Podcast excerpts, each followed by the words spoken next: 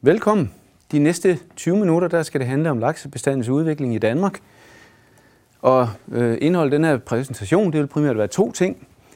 Hvorfor var den laks, danske laks tæt på at uddø, og hvordan blev laksen reddet? Laksen den står som et øh, ikon for øh, den danske natur- og kulturhistorie. Her ser vi Dinesens laks fra 1954, der er fanget i Skjern Å. Den var godt 26 kilo, var 136 cm lang. Kæmpestort dyr, kan fange af knap så stor en mand, kan man sige. Her ser vi en laksegård øh, i Gudenåen ved Frisenvold. En laksegård, det var sådan en fast indretning, der stod ude i åen. Den var lavet af træværk. Her gik laksen ind, og så kunne man fange dem øh, fra både. På et tidspunkt, der var der faktisk 16 af de her laksegårde i, øh, i Gudenåen i 1850'erne. Og det vidner altså om ret stor lakseopgang til Gudenåen, og den har helt sikkert haft stor, øh, i hvert fald lo- lokal betydning for, øh, for området, også økonomisk. Så kan man så spørge, hvorfor er laks så vigtig? Jamen laksen det er en væsentlig del af vores naturarv. Så er det en truet art. Vi har øh, forpligtelser internationalt. Og laks det er en glimrende miljøindikator. Man kan sige, når der er laks, så er det et tegn på, at vores vandløb de er sunde og biologisk velfungerende. Det vil ikke sige, at der skal være laks alle steder. Der skal være laks i de vandløb, hvor de oprindeligt er, kan man sige. Og så er laks en væsentlig økonomisk og rekreativ ressource. Der er mange lystfiskere, der er interesseret i laks, og man kan sige, i, øh, hvis man kigger over på den anden side af sundet, over øh, til Sverige, så har vi Mørums, Mørumsåen som, som eksempel. Der er værdien af lystfiskeri efter laks i Mørumsåen gjort op til 60 millioner på årsbasis. Så øh, der er ret mange penge med i det også. Men laksen den var som sagt tæt på at uddø i Danmark, og den uddøde faktisk nogle steder. Her ser vi laksefangsterne i Gudenåen 1850-1930. Rimelig mange øh, fangster øh, i øh, midten af 1850'erne, og så gik den helt i bund i 1930. Endda lidt før 1930. Og hvad skyldes det så? Ja, det skyldes primært, at tangværket det blev opført i Gudenåen 1921, der stod det færdigt. Og det forhindrede altså laksen i at nå sine gydeområder, og laks, Gudenålaksen den døde snart efter. Her ser vi et andet eksempel, laksefangsten i Ringkøbing Fjord. Skjern Å løber til Ringkøbing Fjord, så det er laks, der har været på vej op i Ringkøbing Fjord, der er fanget ude i fjorden i erhvervsfiskeriet. Der blev fanget pænt mange der i starten af 1900-tallet, eller øh, ikke 19, jo, 1900-tallet. Og i 1977, der var det faktisk stort set over med at fange laks i, øh, i øh, Ringkøbing Fjord. Og hvorfor så, hvad skyldes det så? Jamen det skyldes i høj grad øh, afvandingsprojekter, som blev gennemført i Skjern Å. Det store af, afvandingsprojekt 1960'erne, det er det største af dem. Og her forsvandt laksens skydeopvækstområder faktisk øh, i vid udstrækning. Så har der været dambrugsdrift ved øverne. Det her det er et dambrug, der ligger ved øh, Skjern Å. Og da, når man laver dambrug, så opstemmer man vand, vandløbet for at få presset vandet ind i øh, dammene. Men når man laver sådan en opstemning i vandløbet, så forhindrer man også fisken i at vandre forbi og op til gydeområderne, som ligger længere op end dambruget. Og det her, det viser laksens liv, livscyklus og giver også forklaring på, hvorfor den er så sårbar, kan man sige. Hvis vi starter heroppe i toppen, så har vi gydelaks. Gydelaksen de kommer ind fra havet, vandrer op i vandløbene, lægger deres æg i øh, grusbankerne, der er i vandløbene. Det kommer der sådan nogle øjeæg ud af, og senere yngel. Ynglen de vokser op til sådan nogle små fisk i vandløbene, og de er i vandløbene 1-3 år. Så trækker de tilbage til havet, trækker helt op i Nordatlanten, vokser sig store fede og bliver kønsmodne. På et tidspunkt så kommer de tilbage, og så kan man sige, at ringen er sluttet. Problemet det er, hvis den her ring den bliver afbrudt et eller andet sted. Og det kommer jeg til senere. Man kan se, her, vi, det her det er en figur over laksens udbredelsesområde og havvandring. Laksen den er udbredt fra, øh, fra Rusland i nordøst til Portugal og Spanien i, øh, i syd, og hele vejen op langs Nordamerikas øh, østkyst. Og så er der faktisk også en enkelt bestand på Grønland. De gule pile, de illustrerer, hvor de går hen, øh, når de vandrer ud i havet. De vandrer altså helt op her i, øh, i Norske havet og Nordatlanten, hvor de vokser så store, fede øh, eller krebsdyr og fisk. Når de så er kønsmoden, så vandrer de hele vejen tilbage. Og det, der er helt unikt ved laksen, det er, at den vandrer tilbage til lige netop det vandløb, hvor den blev født. Og, og sågar lige tilbage, helt tilbage til den gydebanke, hvor den blev født. og det betyder også, at hver laksebestand, der er cirka, eller der er godt og vel 2.000 laksebestande i hele verden. Og hver laksebestand er unik, fordi den vandrer tilbage til netop det vandløb, hvor den stammer fra. Laksen den var altså tæt på at uddø, og den uddø, øh, uddøde altså nogle steder. Gud nogen der uddøde den for eksempel, som jeg fortalte før. I starten af 90'erne, der mente man, at øh, alle bestande de var uddøde, bortset fra Skærne Å, hvor vi, der stadigvæk var, øh, var noget gydning tilbage.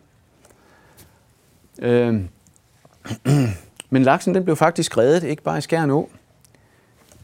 Øh, og de første skridt til den her redning, det var, det var øh, starten på det moderne avlsarbejde af laks, som tog fart fra midten af 1980'erne. I 1993 der kom den første øh, handleplan eller drejebog til laksens redning.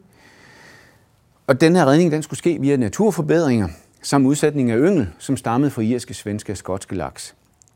Og hvorfor bruge irske, svenske og skotske laks, kan man så spørge. Jo, det var fordi, der ikke var laks tilbage i de danske vandløb, så man blev nødt til at tage laks andre steder fra, afle på dem, sætte deres yngel ud i de danske vandløb. Men det her, det, det virkede altså ikke rigtigt, fordi de her fisk, de var ikke i stand til, de var nok i stand til at blive store og komme tilbage som gydelaks, men de havde, ikke, de havde ingen gydesucces i vandløbene. Og det skyldes simpelthen, at de ikke var tilpasset de danske vandløb, øh, de enkelte vandløb, hvor de blev sat ud. De næste år, der bragt forskning os, os ret meget nærmere på at få øh, bestandene tilbage i, øh, i de danske vandløb. Og vi fandt ud af i starten af øh, eller i slutningen af, 90'erne, at vi faktisk havde en øh, oprindelig øh, skærnå laksebestand tilbage. Og der brugte man en helt øh, ny og unik teknik. Man øh, havde heldigvis, kan man sige, samlet skæld ind fra nogle af de her laks, som var blevet fanget i starten af 1900-tallet, eller i midten af 1900-tallet. Dem havde man gemt. Øh, man bruger også skæld til at aflæse alder. Det var egentlig derfor, man havde gemt dem, alderen på laksen. De lå nede i vores kælder. Så tog man dem frem fik hævet noget DNA ud, ud af dem og sammenlignede det med DNA fra, øh, fra nutidige fisk. Og der fandt man altså ud af, at det var stadigvæk den oprindelige bestand. Det var en ret fantastisk historie. Og hvad kunne man så bruge den til? Jamen, man, kunne så, man fik selvfølgelig vidshed for, at der var oprindelige laks tilbage øh, i, øh, i Skjern Man kunne også bruge metoden til at finde ud af, om der var andre vandløb, hvor øh, der var oprindelige laks tilbage. Og så kunne man i gang sætte et systematisk avl- og udsætningsprogram øh, øh, baseret på, øh, lokalt tilpasset laks. For det er vigtigt, at man får fat i de laks, som hører til i de enkelte vandløb, når man laver et, et avl- og udsætningsprogram. Men i 2004, undskyld, 2001, der fandt vi så ud af, at vi faktisk havde fire oprindelige bestande tilbage. Stor, Skærnå, Vardeå og Ribeå. De andre bestande, de andre fem bestande, de var så desværre uddøde. Men det, det var jo glædeligt, at vi havde nogen oprindeligt tilbage, kan man sige. I 2004 der udkom National Forvaltningsplan for Laks, og det kan man sige, det var en modernisering af den første øh, handleplan. Øh, til gen, altså en, det her det var så en unik øh, drejebog til genskabelse af laksebestandene, som beskriver ret konkret, hvilke tiltag man bør, bør gennemføre for at, at øh, fremme de danske laksebestande. Et af midlerne, det var øh, som nødløsning at udsætte laks. Det kan man svare, det, det svarer til at putte laksen i respirator, kan man sige. Man giver den kunstig åndedræt. og det gør man ved at gå ud i årene, sætte strøm til vandet, så lammer man øh, fiskene, man bedøver fiskene, de tager ikke skade af det. Så kan man nette dem op. Her har man nettet en laks. Det her det er en handlaks, som er blevet elfisk, elfisket, og så skal den hjem og indgå i avlen. Her er en hundlaks, det er den blanke, den skal hjem og indgå i avlen. Så transporterer man dem hjem til avlscentret. I det her tilfælde der er det Danmarks Center for Vildlaks, hvor man er i stand til at holde bestanden adskilt. Altså man er i stand til at holde Vardeå og Ribeå og Skærnå laksene adskilt i tre separate anlæg. Det er vigtigt, fordi det er vigtigt, at vi får Vardeå laks ud i Vardeå, Skærnå laks ud i Skærnå, for det er der, de klarer sig bedst. Her bliver laksen strøget. Det er sådan en, en laksehund, den har ca. 2.000 æg per kilo kropsvægt. Øh, det vil sige, en laks på 5 kilo, den har ca. 10.000 æg i sig. Så tilsætter man sæd, fertiliserer æggene, og så får man det her ud af det. Man får befrugtet øjne, øjenæg, som klækker og bliver til, øh, til øh, lakseyngel. når de når en vis størrelse, så kommer de over i sådan nogle kar der. Og når de når den her størrelse, så er de klar til at komme tilbage til, til vandløbene. Så er de i vandløbet 1-2 år, hvorefter de trækker ud af vandløbet, trækker op i øh, Nordatlanten, æder så store, fede tykke, og bliver til gydemodende øh, øh, laks, som kommer tilbage til vandløbene. Og så kan de forhåbentlig få lov at gyde derude. Fordi det er vigtigt for laksens redning, at den kan klare sig selv i, øh, i øh, vandløbene uden udsætninger. Jeg har en film her, som illustrerer, hvordan vi kan løse det problem. Det her det er en opstemning, som øh, lå i Vardeå. Det er en film, der er et par år, par år gammel. Og det, den viser, det er de her springende laks. De har altså rigtig svært ved at komme forbi den her opstemning. Det er et, øh, en dambrugsopstemning, som lå ved Si Fiskeri. Nu kommer der en laks lige om lidt. Der kom der en. Der kommer nogle flere. Der kommer mange. Der. Donk, siger det. Duk. De har ikke det store held med at finde igennem den her opstemning. Og de kan altså i vid udstrækning ikke finde ud af det. Det hænder, at der kommer en fisk igennem, men langt hovedparten, de kommer ikke igennem sådan en opstemning her. Og se, hvordan de banker imod boldværket der. Der kommer en mere.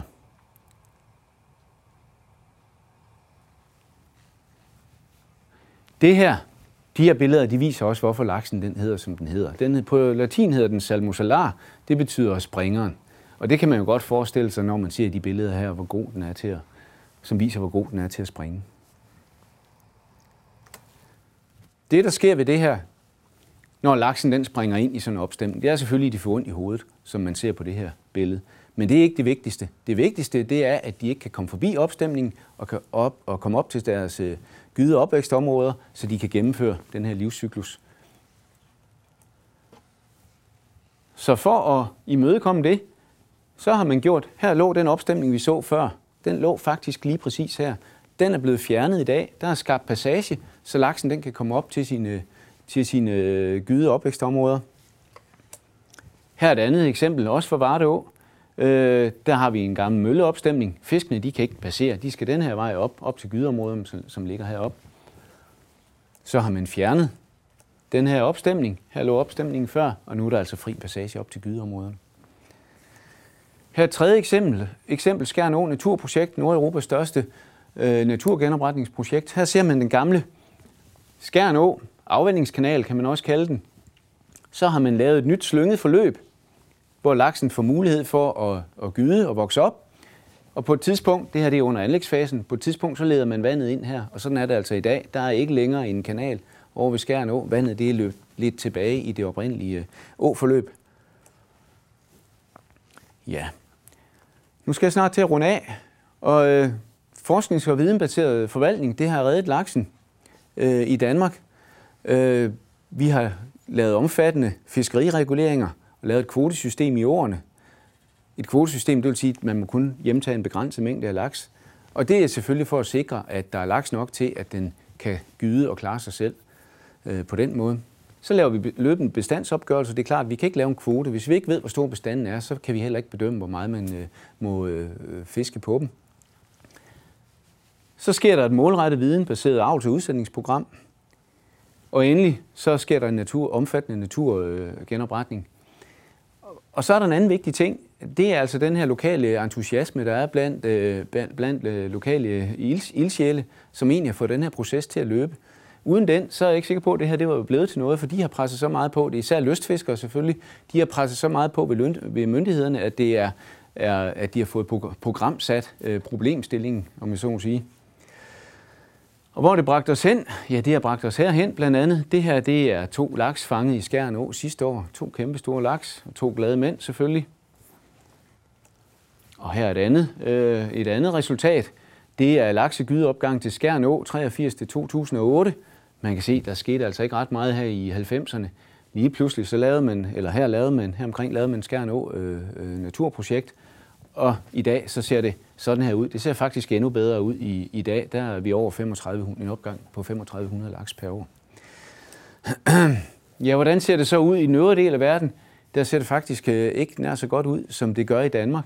Øhm, det her det viser gydeopgangen, den samlede gydeopgang øh, for de europæiske, europæiske bestande.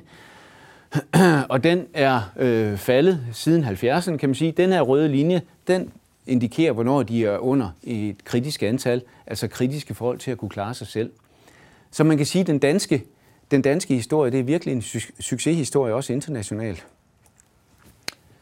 Ja. Hvilken lære kan man drage af den her historie? Ja, det er helt centralt, at man bliver klogere af undersøgelser og naturovervågning, øh, hvis man skal have mulighed for at reagere, når sådan en bestand her den er truet. Så er det også vigtigt med folkeligt øh, engagement og involvering. Det har det i hvert fald været i forhold til laks.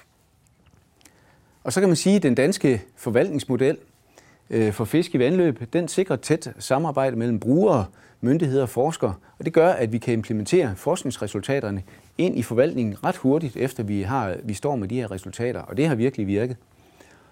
Og det er helt unikt, kan man sige, internationalt at have den mulighed. Det er der. Jeg kender ikke andre lande i, øh, i, øh, i verden, hvor det sker så hurtigt, som det sker i Danmark.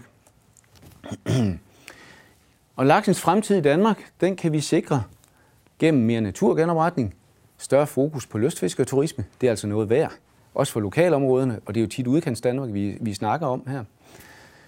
Og så selvfølgelig at skabe selvreporterende bestande. Det er det ultimative mål. Så vil jeg gerne sige tak til mine kolleger og andre, som har bidraget til den her præsentation, og tak til for opmærksomheden selvfølgelig.